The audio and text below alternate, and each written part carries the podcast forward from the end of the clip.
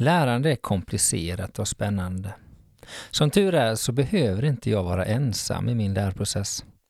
Jag vill vara en lärare som både förstår och förmedlar att lärande alltid står i relation till tankar och insikter som gjorts såväl i andra tider och på andra platser som här och nu.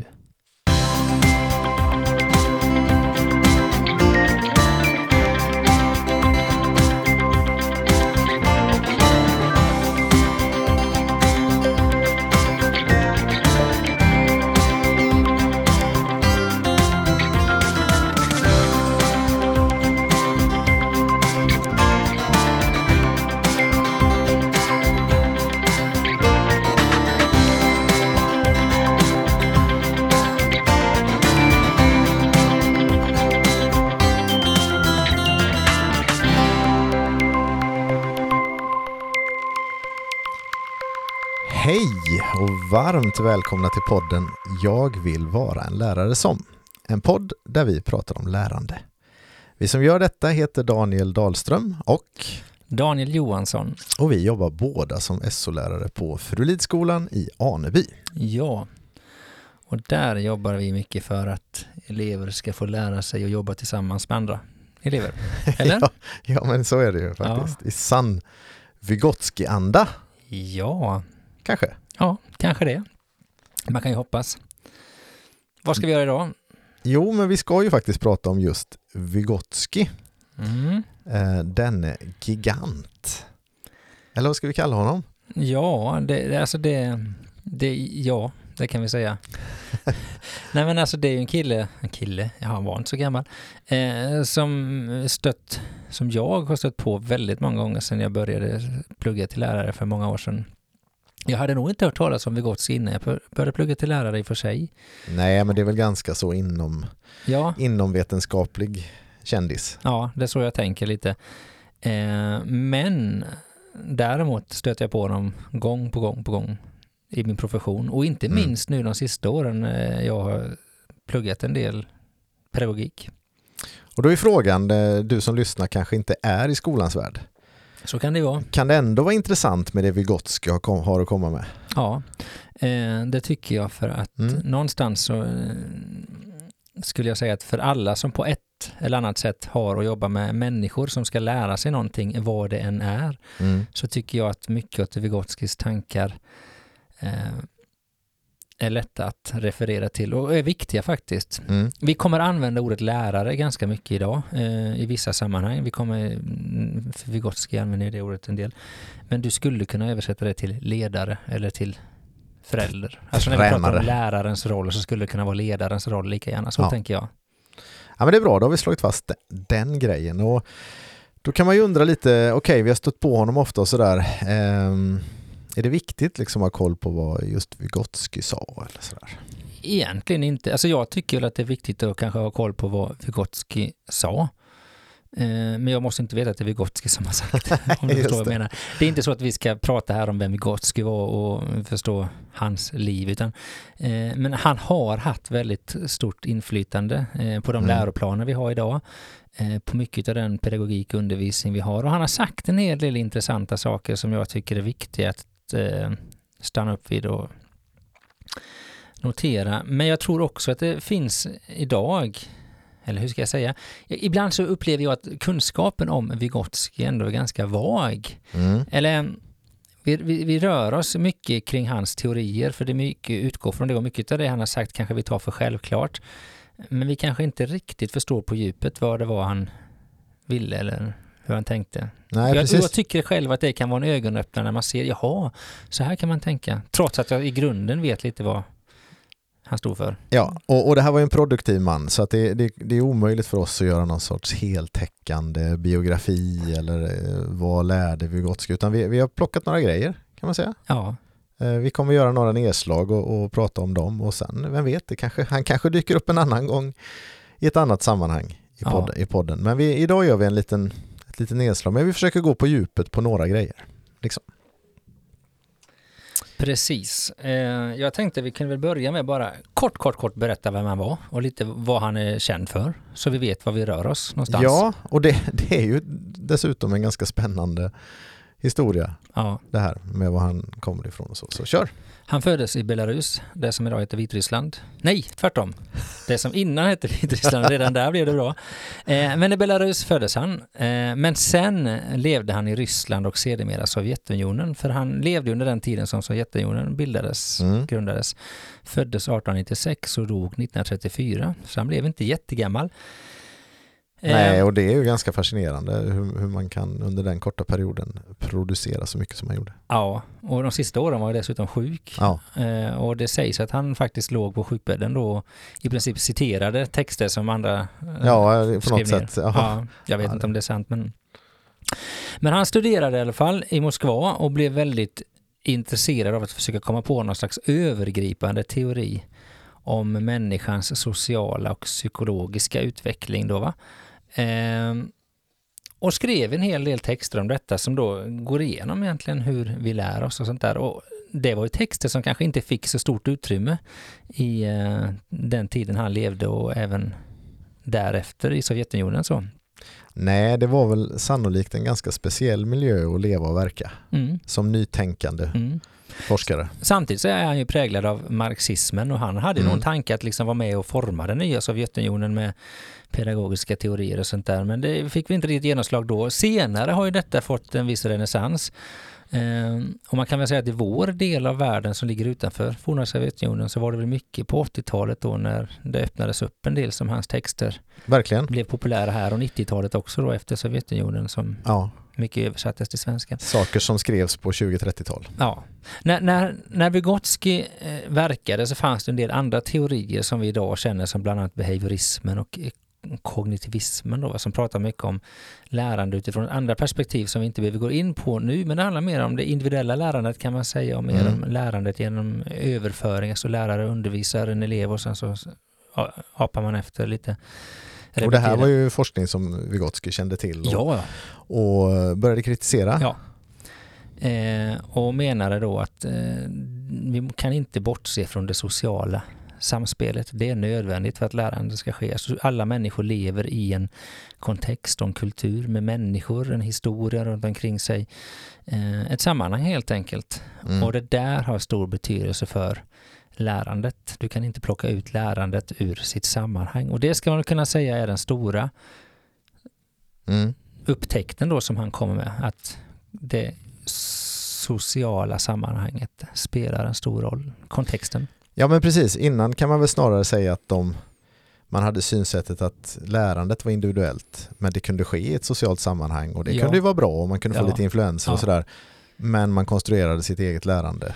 Eller så. Och, och, så det här är en ganska, det låter kanske inte som en så stor skillnad men den betoningen av det sociala sammanhanget var, ju, Ja. var ju något nytt. Och jag tolkar det lite också som att det fanns en uppfattning om, om att om jag forskar i ett sammanhang så kan jag överföra den eh, kunskap jag kommer fram till till vilka sammanhang som helst, att, att det är universellt så. Och det var ju Vygotsky kritisk mot har jag förstått, för att han var ju väldigt tydlig med det, det sociala och kulturella sammanhanget som vi landar i. Är det en kort sammanfattning? Eh, han dog väl då, vad var han, 37 kanske? Något sånt där? Ja, precis. 37-38 år och någonting, någonting där ja. Mm. Ehm, och vad är, om man, kan, kan vi kort sammanfatta vad han liksom är ihågkommen för i stora drag eller? Ja, det finns ju framförallt två saker man brukar Ja. koppla till honom. Det ena är ju det som vi kallar då för det sociokulturella perspektivet. Mm. Och det handlar ju lite om det vi redan har nämnt kan man ju säga. Ja, att allt lärande egentligen är beroende av kontexten, att situation och socialt sammanhang, både i nuet och historiskt. Alltså du växer ju upp i en kultur som är präglad av det som har hänt tidigare, att det spelar roll. Ja. Om jag säger till exempel häst så betyder det olika för en bonde och för en soldat för man har olika referenser till vad hästens betydelse och sånt där. Till exempel att den typen av insikter är viktiga. Just det. Mm. Så till och med så enkla begrepp är situerade skulle man kunna säga. Allt. De har med sin situation att göra och, man. och, man kan inte räkna med att de tolkas likadant av olika människor i olika sammanhang. Och. Nej, och det måste man ju Ja. förstå. Ja, Mm. Och vissa begrepp kanske är rent främmande. just det. Testa ordet snö med en snubbe från Mm. Australien. Mm. Mm. Australien. Det kanske, jag vet inte, det kanske snöar i Australien, jag har inte koll så. Nej, men det var nog ett bra exempel. Ja, eh, men sen är det också en grej som man ofta citerar honom och det är det som kallas den proximala utvecklingszonen. Närmast utvecklingszonen säger man ibland också. Mm, precis. Förkortas väl oftast eh, ZPD, va? Zone of Proximal Development Mm. på engelska. Och det han menar då egentligen är ju att det finns en gräns för vad jag som lärande klarar på egen hand. Och över detta så finns det ytterligare en gräns vad jag klarar med hjälp av andra. Alltså om jag samarbetar med andra som kan lite mer. Och däremellan då pratar han om den här zonen att vi ska ju ligga lite där att det jag idag klarar på egen hand, den gränsen ska ju flyttas fram med hjälp av att jag rör mig i zonen där jag klarar saker med hjälp av andra.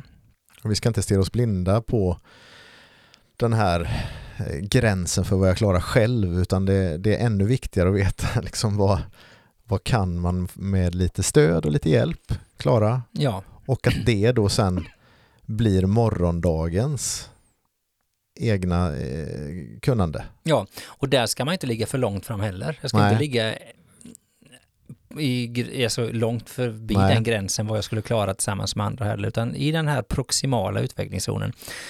Lite Mm. över min egen förmåga Ja. med vad jag klarar med hjälp andra. Jag tror Beatles har sagt det väldigt bra.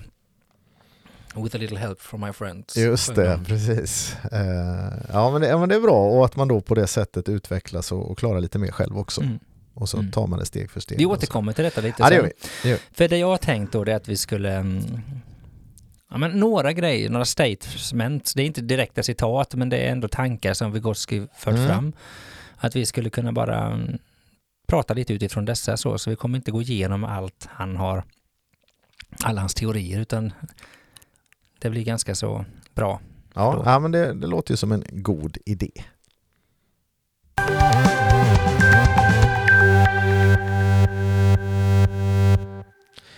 Och jag vet att du har förberett eh, fem sådana här påståenden eller eh, grejer som Vygotsky står för och vi tar väl en i taget där tänker jag och, eh, och reflektera lite Ja, så får vi se. ja.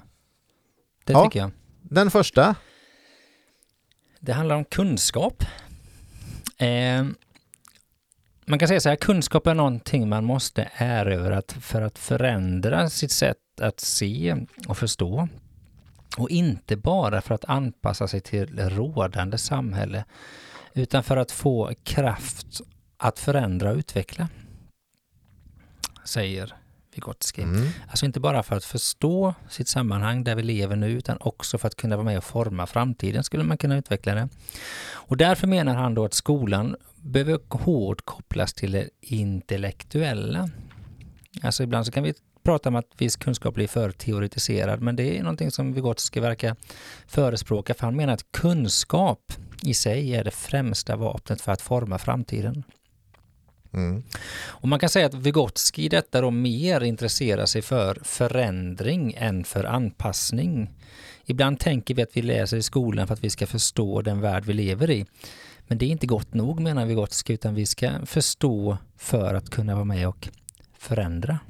Och är det en doft av revolutionär anda Säkert. vi känner här? Ja, att, men så är det. eh, Vi, vi ska inte lära oss för att anpassa oss efter ett samhälle som inte är som vi vill ha det utan vi ska lära oss för att vara med och förändra och skapa något Mm. nytt. Och jag kan tänka mig att när du lever i en nations tillblivelse, vilket ändå Ja. var där, och jag, Ja. jag, jag har väldigt dålig insikt om den allmänna hållningen bland vanligt folk kring det som hände och sånt där. Eh, för det var ju, på ett sätt var det ju en eh, revolution som skedde lite bland eliten och man skulle få med sig folket. Eh, så, Men just det här i, i en revolution, det här med Ja. framtidstro, ja, det är klart det finns element av det. ja såklart. Nu äntligen så Ja. får vi göra det vi tror på. Liksom. Och det tänker jag någonstans är inte minst lika viktigt idag. Mm. Eh, för att risken när man lever i ett samhälle som man ändå tänker har gjort många av de här förändringarna som kanske många länder skulle önska. Vi har ju ändå genomgått en demokratisering i vårt land som har hållit på i, jag säger 150 år i alla fall. Eh, så finns det en risk att man tänker att nu ska vi läsa för att vi ska lära oss hur man röstar och hur man går till banken och, och hur man sköter sitt jobb. Och vi får ganska ofta den från elever, vad har jag för nytta av det här? Mm. Kan vi inte få lära oss att betala räkningar istället? Är inte det viktigare så här? Och jag tänker ändå att jag skulle önska att mina elever som jag har haft efter några år faktiskt insåg att jag kan vara med och göra den här världen lite, lite bättre. Mm. Mm. Jag höll ett litet brandtal till mina nior här i, i våras där, där jag försökte säga det liksom att bli bra på någonting. Det kan vara egentligen vad som helst. En del vill utbilda sig, plugga jättelänge, en del vill kanske inte det, men, man, men bli bra på någonting och sen använd det du kan till att göra världen lite, lite bättre. Ja, men råna några banker och så ger du pengarna till behövande. Precis. Det är kul att gå i dina klasser då. Ja. Man får så, man får så sköna... Eh, en tanke här är ju också att... Eller så här tänker jag. Det finns en risk tror jag att man som lyssnare nu tänker att Vygotsky, en kommunistisk revolutionär mm. vars tankar funkade i den kommunistiska, kommunistiska revolutionen i tidigt Mm. 1900-tal men sannolikt är förlegad idag. Mm. Vad säger du då? Mm. Då säger jag att det är fel för att eh, som, om man ska tänka på det här att allting är situerat och ska sättas i en kontext så eh, tänker jag ändå att man skulle kunna överföra de här tankarna till ett rent kommunistiskt samhälle som håller på att utvecklas. Men tanken som sådan är ju inte särskilt kommunistisk. Nej, jag, precis. Utan jag tänker snarare tvärtom, att det här är ju en demokratisk tanke. För att risken i ett eh, omdanande där en elit som styr ett samhälle, vilket faktiskt blev i Sovjetunionen, jag tror inte det var Vygotskis tanke. Nej. Utan jag tror inte han var särskilt överens med, med den stalinistiska eh, utvecklingen som kom efter hans död. Och han blev ju förbjuden Ja, efter sin död. Hans Ja. skrifter var ju förbjudna eh, Ja. ända fram till Chrustjevs dagar. ja va? lite så någonstans där så började de komma fram igen lite Mm. när det vårades lite. Mm. Ehm, och där tänker jag att utifrån den kontext du befinner dig i så tror jag att det ändå är en demokratisk, ska vi säga både rättighet och skyldighet att faktiskt få en kunskap för att förstå världen. Mm. Men det jag också tänker är att det intressanta eh, tycker jag i det här är den här aspekten att faktiskt man kan se att intellektuell kunskap, eller det vi tänker liksom rent teoretiskt kanske vi pratar om oftast, att förstå världen, att inte vara rädd för det och tänka att det är bra att läsa om världen, att försöka förstå, att dyka in i kunskap, inte bara se rent praktiskt, för att jag tror att det finns någonting i att faktiskt förstå Mm. det man Mm. ska göra eller det samhälle man lever i. Vad finns det för teorier bakom att vi röstar som vi gör? Varför vill vi ha representativ demokrati i Sverige? Det är klart inte varje elev måste förstå det, men, men att, att ändå lite dyka in i, i, eh, i teorierna bakom. Vi kan ju prata, vi gör ju det ibland, sport. Jag brukar ofta tänka så att om du ska lära dig att slå ett speciellt slag i innebandy eller i fotboll, man slår Ja. inte slag i fotboll, man sparkar. Nej men att förstå varför man gör som man gör, gör ju också att du kan använda din kunskap i andra situationer, inte bara Precis. lära dig genom att efterapa. Nej, och du kan också kanske utveckla egna typer av skott och så vidare om du Mm. kan de befintliga och Mm. sådär. Så det går ju verkligen att se det här att kunskap kan, kan ju också vara med och forma. Man behöver en grund för att forma något nytt Ja. och sådär. Så det finns ju, det finns ju något väldigt fräscht i det här tycker jag. Mm. Ja, Forma framtiden.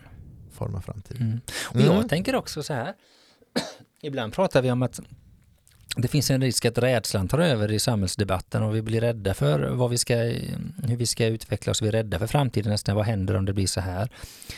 Eh, och det kan vara alla möjliga frågor. Det kan vara klimatet, det kan vara mm, flyktingfrågor, det kan vara mm, brottslighet i samhället eller vad som helst. Och där kan jag också tänka att om vi verkligen vill forma framtiden så att det blir bra, då behöver Mm. vi ha kunskap kring det vi pratar om. Mm. Ja men verkligen. Och en, en, en historisk eh, grund att stå på sådär också ju. Ja, Den typen av kunskap för att veta hur man ska forma framtiden. Så säger jag ofta till mina elever när vi pratar historia att vi Mm. behöver veta det här för att ta visa beslut Mm. framöver och så. Ja, ska vi, ska vi nöja oss med den det kan vara rimligt. och gå vidare till nummer två? Ja. Ehm, Den här har vi sett på många gånger de senaste åren, tänker jag. Inte minst i och med att eh, den, jag, hur ska man säga, John Hattie Ja, mm, kom med sina rön, Rön, utifrån ja. sina metastudier där ja. Eh, och det är ju lärarens roll är både central och krävande. Hänger du med på den? Mm, så Läraren ska, ja, läraren ska vara både den som organiserar lärmiljön och samtidigt vara expert på ämnet och stoffet. Eh, och här har jag ett citat faktiskt. Eh, där står, där Vygotsky säger så här. Jag ska inte ta det på ryska då, för det kan jag inte, utan det blir på svenska. Tack. Den lärare som lösts från tvånget att undervisa måste veta betydligt mer än tidigare. När allt kommer omkring behöver man veta ytterst lite för att undervisa. Men för att leda eleven till egen kunskap måste man kunna väldigt mycket mer. Slutcitat. Om man tänker ordet undervisa här, det handlar egentligen bara om att förmedla kunskap i det här ehm, Ja, han hänvisar till ett traditionellt sätt att tänka kunskap, att överföra från en som Ja. vet till en som inte Ja. vet. ja, Det, det kan vara värt att kommentera, för så måste man tolka det här tror jag. Jo men precis. Men om du verkligen ska leda eleven till djupare kunskap, då behöver du kunna mycket mer än bara massa ämnesstoff. Och här, här är ju värt att stanna till lite tror jag, för det här kan ju låta lite kontroversiellt. Att en lärare som inte ska undervisa behöver veta mycket mer. Vad är det Ja. då man behöver veta mer om? ja. Om vi stannar där, Ja. för jag, jag, jag brukar ofta referera, eller komma tillbaka till en eh, ledare, tror jag det var, som jag läste i en lokal tidning, som jag inte ska outa här. Eh, ja, men där, där, där någon påstår det att en, jag kommer inte ihåg, men om det var en civilingenjör i kemi måste ju vara mer lämpad att undervisa kemi än en lärare. Eh, därför att den har mycket, mycket mer kunskap. Och då tänker jag att man har fått väldigt mycket om bakfot, bakfoten vad gäller pedagogisk ledning och att vara med och utveckla individer. Vygotsky vänder sig i sin grav när han hör det tror jag. Ja, eller så kanske han applåderar när han hör mig. Ja, det tror jag. Nej, och det är där jag tänker att det kommer in, alltså att vara lärare är inte lätt. Det är jättekrävande. Jag vet, vi pratar ibland med eh, James Nottingham i vår podd och han säger ju det att det är ett väldigt komplicerat och svårt yrke vi håller på med. Och jag tror aldrig man blir färdig som lärare. Men att, att tänka att det räcker med väldigt mycket faktakunskap Ja. tror jag är, en fälla att gå i. Det känns ju lite häftigt att det här är någonting Vygotsky skrev för så, för så länge sedan. Ja, det är ungefär hundra år sedan. Ja, nästan. Någonstans där. Ja. ja. kanske inte och, och eh, där han så tydligt går emot det här, bara synen att kunskap är någonting man bara kan stå och på något sätt överföra, föreläsa, rabbla. Mm. Utan det handlar om att leda eleverna till egen kunskap. Och då, då är det ju centralt här att kunskap är inget som man bara kan överföra utan någonting som måste liksom konstrueras i mig själv på något sätt. Ja, tillsammans med, Tillsammans med andra. ja, med andra. Ja. Och där tänker jag att det är så mycket som krävs i att förstå hur elever lär. Det är så mycket som krävs i att förstå hur elever reagerar på vissa saker. Vad är det som är svårt i vissa ämnen? Mm. Vad är lätt? Hur kan man på olika sätt visualisera eller tydliggöra någonting som är komplext i ett ämne? Eh, De här grejerna tar ju många år att bygga upp och också det här att hur elever reagerar i olika situationer. Hur reagerar elever som tvingas samarbeta med andra elever eller hur reagerar elever i olika situationer? Det finns så jättemycket här där vi tillsammans behöver hjälpa varandra och förstå tillsammans och ha en pedagogisk kunskap. Mm. Att vara pedagog handlar ju egentligen om att leda Ja, den lärande till kunskap kan man säga. Ja jo, men i en ursprunglig betydelse där. Ja, och jag Precis. tänker att det är en bild man kan ha med sig fortfarande. Att från början var det en slav som ledde Ja. eleven till skolan kan man säga. Som det var hette pedagog. pedagogen det. Ja. Ja. Men att lösas från tvånget att undervisa, det är lite smått poetiskt framstår det sådär. Ja, Eh, och, och att man då inte ska vara längre en lärare som bara står där och rabblar grejer och tror att eleverna kan överta det. Om man ska bli lite politisk utifrån ett sånt här eh, statement. Ja då- men det är kul när Ja. du blir politisk Daniel. så tycker jag ju att det är, och det här diskuteras så mycket, men att, att lärarens roll och status på många sätt skulle behöva höjas så att man verkligen förstår hur komplext det här yrket faktiskt är. Ehm, och det Mm. handlar ju om pedagoger ända från att barnen är riktigt, riktigt små, att, att eh, någonstans lyfta det yrket och se att det här är, gör inte vem som helst. Nej, Nej. Ämneskunskaper är viktiga Mycket viktiga. Men kunskapen hur man gör för att leda en elev till kunskap liksom, Mm. är eh, så mycket viktigare Mm. kan vi nog utläsa av Mm. Vygotsky här va? Mm. Och är det någonting man skulle vilja skicka till politiker då så är det kanske just den här när man prioriterar budget för vad gäller skola och hur man vill satsa och vad lärare ska göra i sina yrkesutövande och sånt där, vilka uppgifter de ska ha. Alltså lärarens roll är både central och krävande. Ja. Mm. Och, och på vilken skola som helst tänker jag också. Eh, hur mycket energi lägger vi till på att, att utveckla det här lärarskapet? Mm. Att vara den som leder eleven till kunskap. Mm. Så mycket annat vi pratar om hela tiden. Ja. Det är här vi behöver bli riktigt vassa, säger Vygotsky. Mm. Och vi håller med. Ja.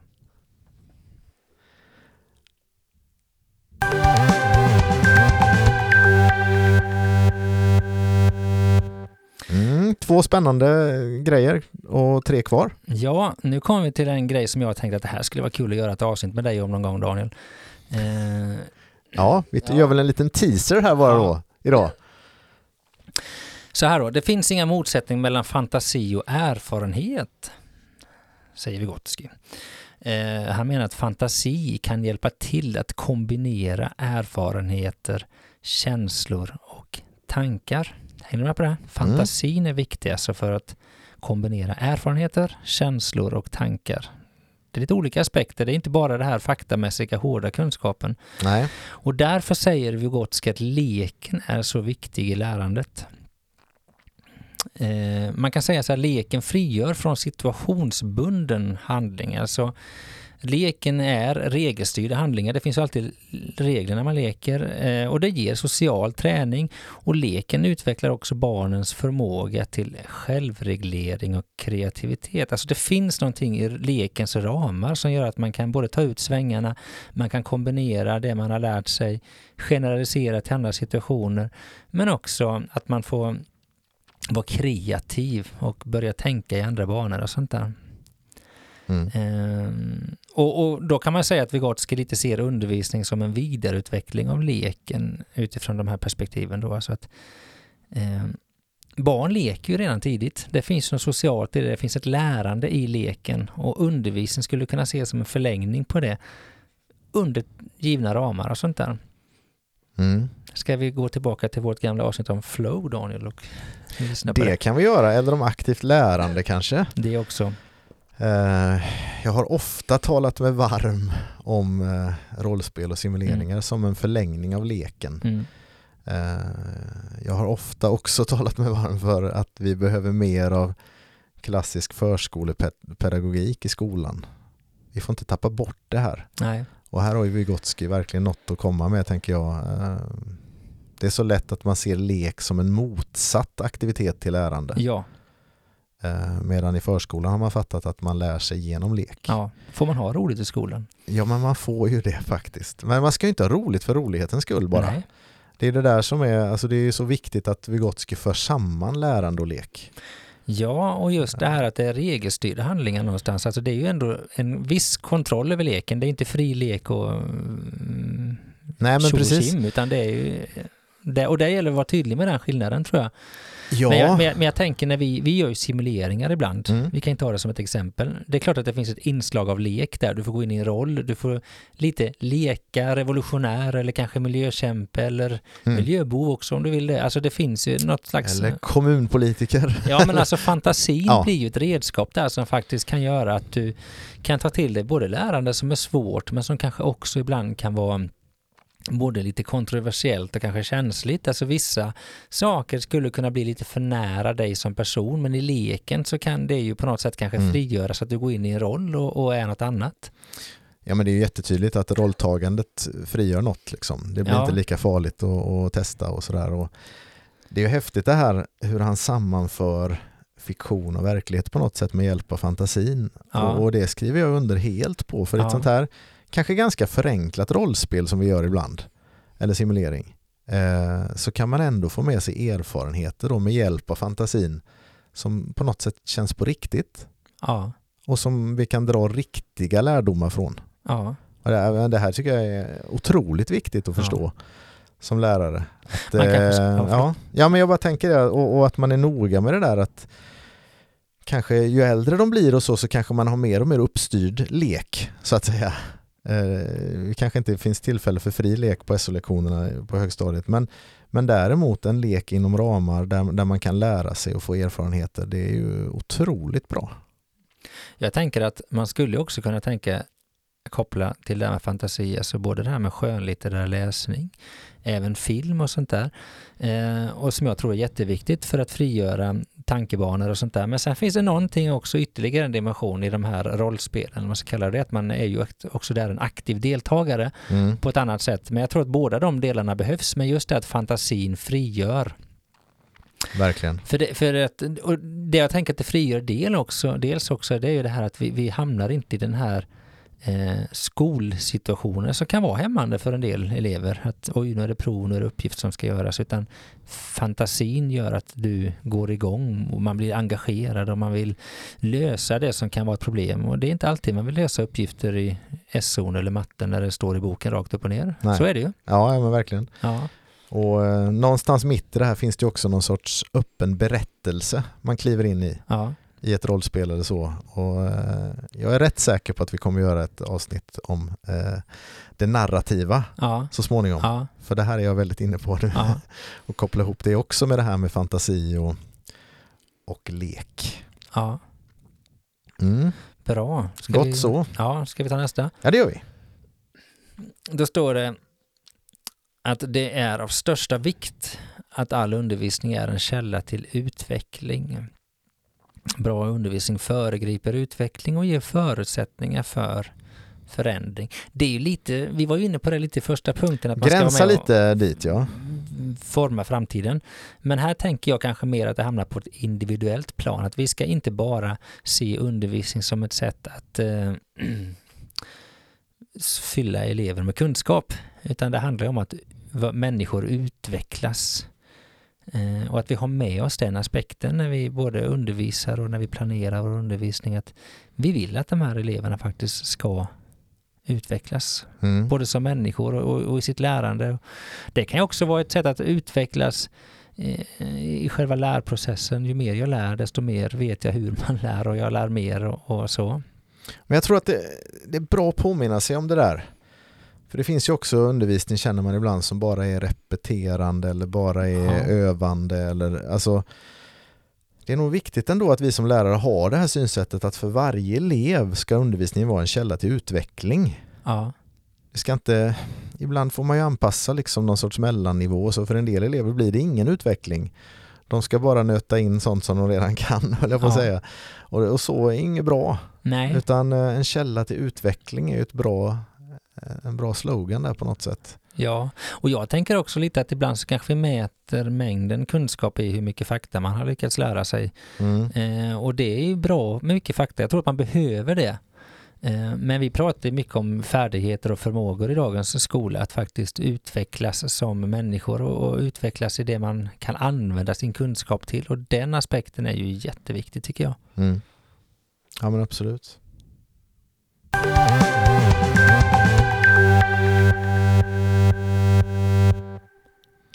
Och till slut då, en sista punkt. Ja. Vi pratade ju innan lite om det här med den proximala utvecklingszonen och vi har pratat lite nyss här om att eh, det är en viktigt det här med en källa till utveckling eller kunskap och då säger Vygotsky här att lika viktigt som det är att bedöma var eleverna befinner sig i nuläget när man bedömer en elev, lika viktigt är att bedöma den potentiella utvecklingsnivån hos denna. Alltså det är någon slags förskjutning i fokus kan man säga från produkt och kvantitet till process och kvalitet om man ska använda lite från produkt till process och från kvantitet till kvalitet. Ja, det jag handlar inte om att bara kunna se hur mycket eleven kan just nu utan vi ska egentligen tänka framåt. Vad tror vi att den här eleven skulle kunna klara framöver? Hur kommer vi dit? Alltså att vi riktar undervisningen mot utvecklingens framkant skulle man kunna säga. Så framåt, framåt, framåt. Mm. Mm. Eh, bättre kunskap, inte bara mer kunskap utan utvecklas. Ja. Se Och- och- potenti- det potentiella i dina elever kan man säga enkelt. Mm, det Potentialen är snyggt. kanske man säger. Jag, jag tycker ibland att potential är ett lite klurigt ord. Mm. Jag tror nästan vi har pratat om det någon gång det här att är, är jag som lärare verkligen den som ska bedöma mina elevers översta gräns så att säga. Men det är ju inte det det handlar om här. Nej. Utan det är potentialen just nu Ja, för lärande. ja, Alltså vilket lärare kan, lärande kan jag se i min elev här idag med hjälp av en kompis? Ja. Eller med hjälp av mig? ja, Och sen imorgon när den har flyttat sin gräns lite grann, då finns det en ny potential för lärande. ja, Så eh, för mig är det här ett helt eh, problemlöst sätt att använda ordet potential. Men ibland kan jag bli lite allergisk när man pratar om att en person har en viss potential. Som att det vore någonting eh, statiskt. Jag Eh. tänker, det vi snackar här nu är ju inte betygssättning. Det är Nej. inte så att jag ska sätta ett betyg i sexan att jag tror att den här eleven kommer nog nå B så jag sätter det nu. Det är inte det vi snackar om. Utan där är ju en bedömning av vad de kan här och nu. Men jag tänker att att vara lärare är så mycket mer än att sätta betyg utan det handlar om vad jag riktar min eh, ehm, min undervisning. Jag tror också det handlar en hel del om hur jag pratar och vad jag kommunicerar med eleven. Ja. Att någonstans kunna bygga det här, att jag tror att det finns mycket, mycket mer här. Och det är ju häftigt om man som lärare kan, kan visa eleven att jag ser den här potentialen i dig. Ja. Att det är någonting som eleven kanske själv inte ser. Ja, Men jag ser att nu har du den här potentialen att lära. Och så utmanar jag eleven på den nivån. ja, Och sen imorgon kan jag utmana på en ny nivå och ge eleven ny tro på sig själv att den kan flytta sina gränser. Det är ju ett ganska vackert sätt att tänka undervisning. Ja. Eh, Men ordet utmaning tänker jag måste vara med här. ja, Eh, Jag vet att Vygotsky också trycker på det att han är ju annars lite känd för det här med scaffolding, alltså det här med byggnadsställningen eller vad det heter på ja svenska. det är bland annat han, inte Alltså- bara han, men Nej, kanske inte bara han, men det kommer lite från det hållet i alla fall. Det här med stödstrukturer runt lärandet. ja, precis. Men eh, jag vet att Vygotsky också är väldigt noga med att komplettera stödet med utmaning. ja, Alltså, man kan inte gå runt och bara stödja lärandet, utan vi måste utmana det. Och för att kunna utmana vettigt så måste vi se den potentiella lärandet. ja, Liksom. För det är inget kul att utmana för mycket. nej. Då ger eleven upp. Jag tycker det här är en väldigt svår utmaning för mig som lärare ibland. Jag vet att vi har pratat om det lite Ja. förut, att, att lägga sig på rätt nivå och man vill ligga i framkant när man ska skapa utmaningar och skapa uppgifter och sånt där och hur identifierar jag det? Och, och det är klart att vi kommer ju kanske aldrig identifiera det väldigt med jättestor precision men ändå att man har den, det perspektivet att det finns en, en, en utvecklingsmöjlighet i den här eleven. Mm. Ehm, Och det går ju att föra det här resonemanget på klassnivå också. ja, Alltså i vissa, man kan ju ta någon sorts medelvärde på var eleverna ligger just nu så att säga och så Ja. kan jag bedöma vad, vad vore en potentiell utmaning för den här gruppen just nu och så kan jag testa att utmana dem där. ja, Och för två tredjedelar kanske det är perfekt. För någon Ja. är det för lätt och för någon är det för svårt. Men då jag ändå skapar en undervisning som är ganska schysst. ja.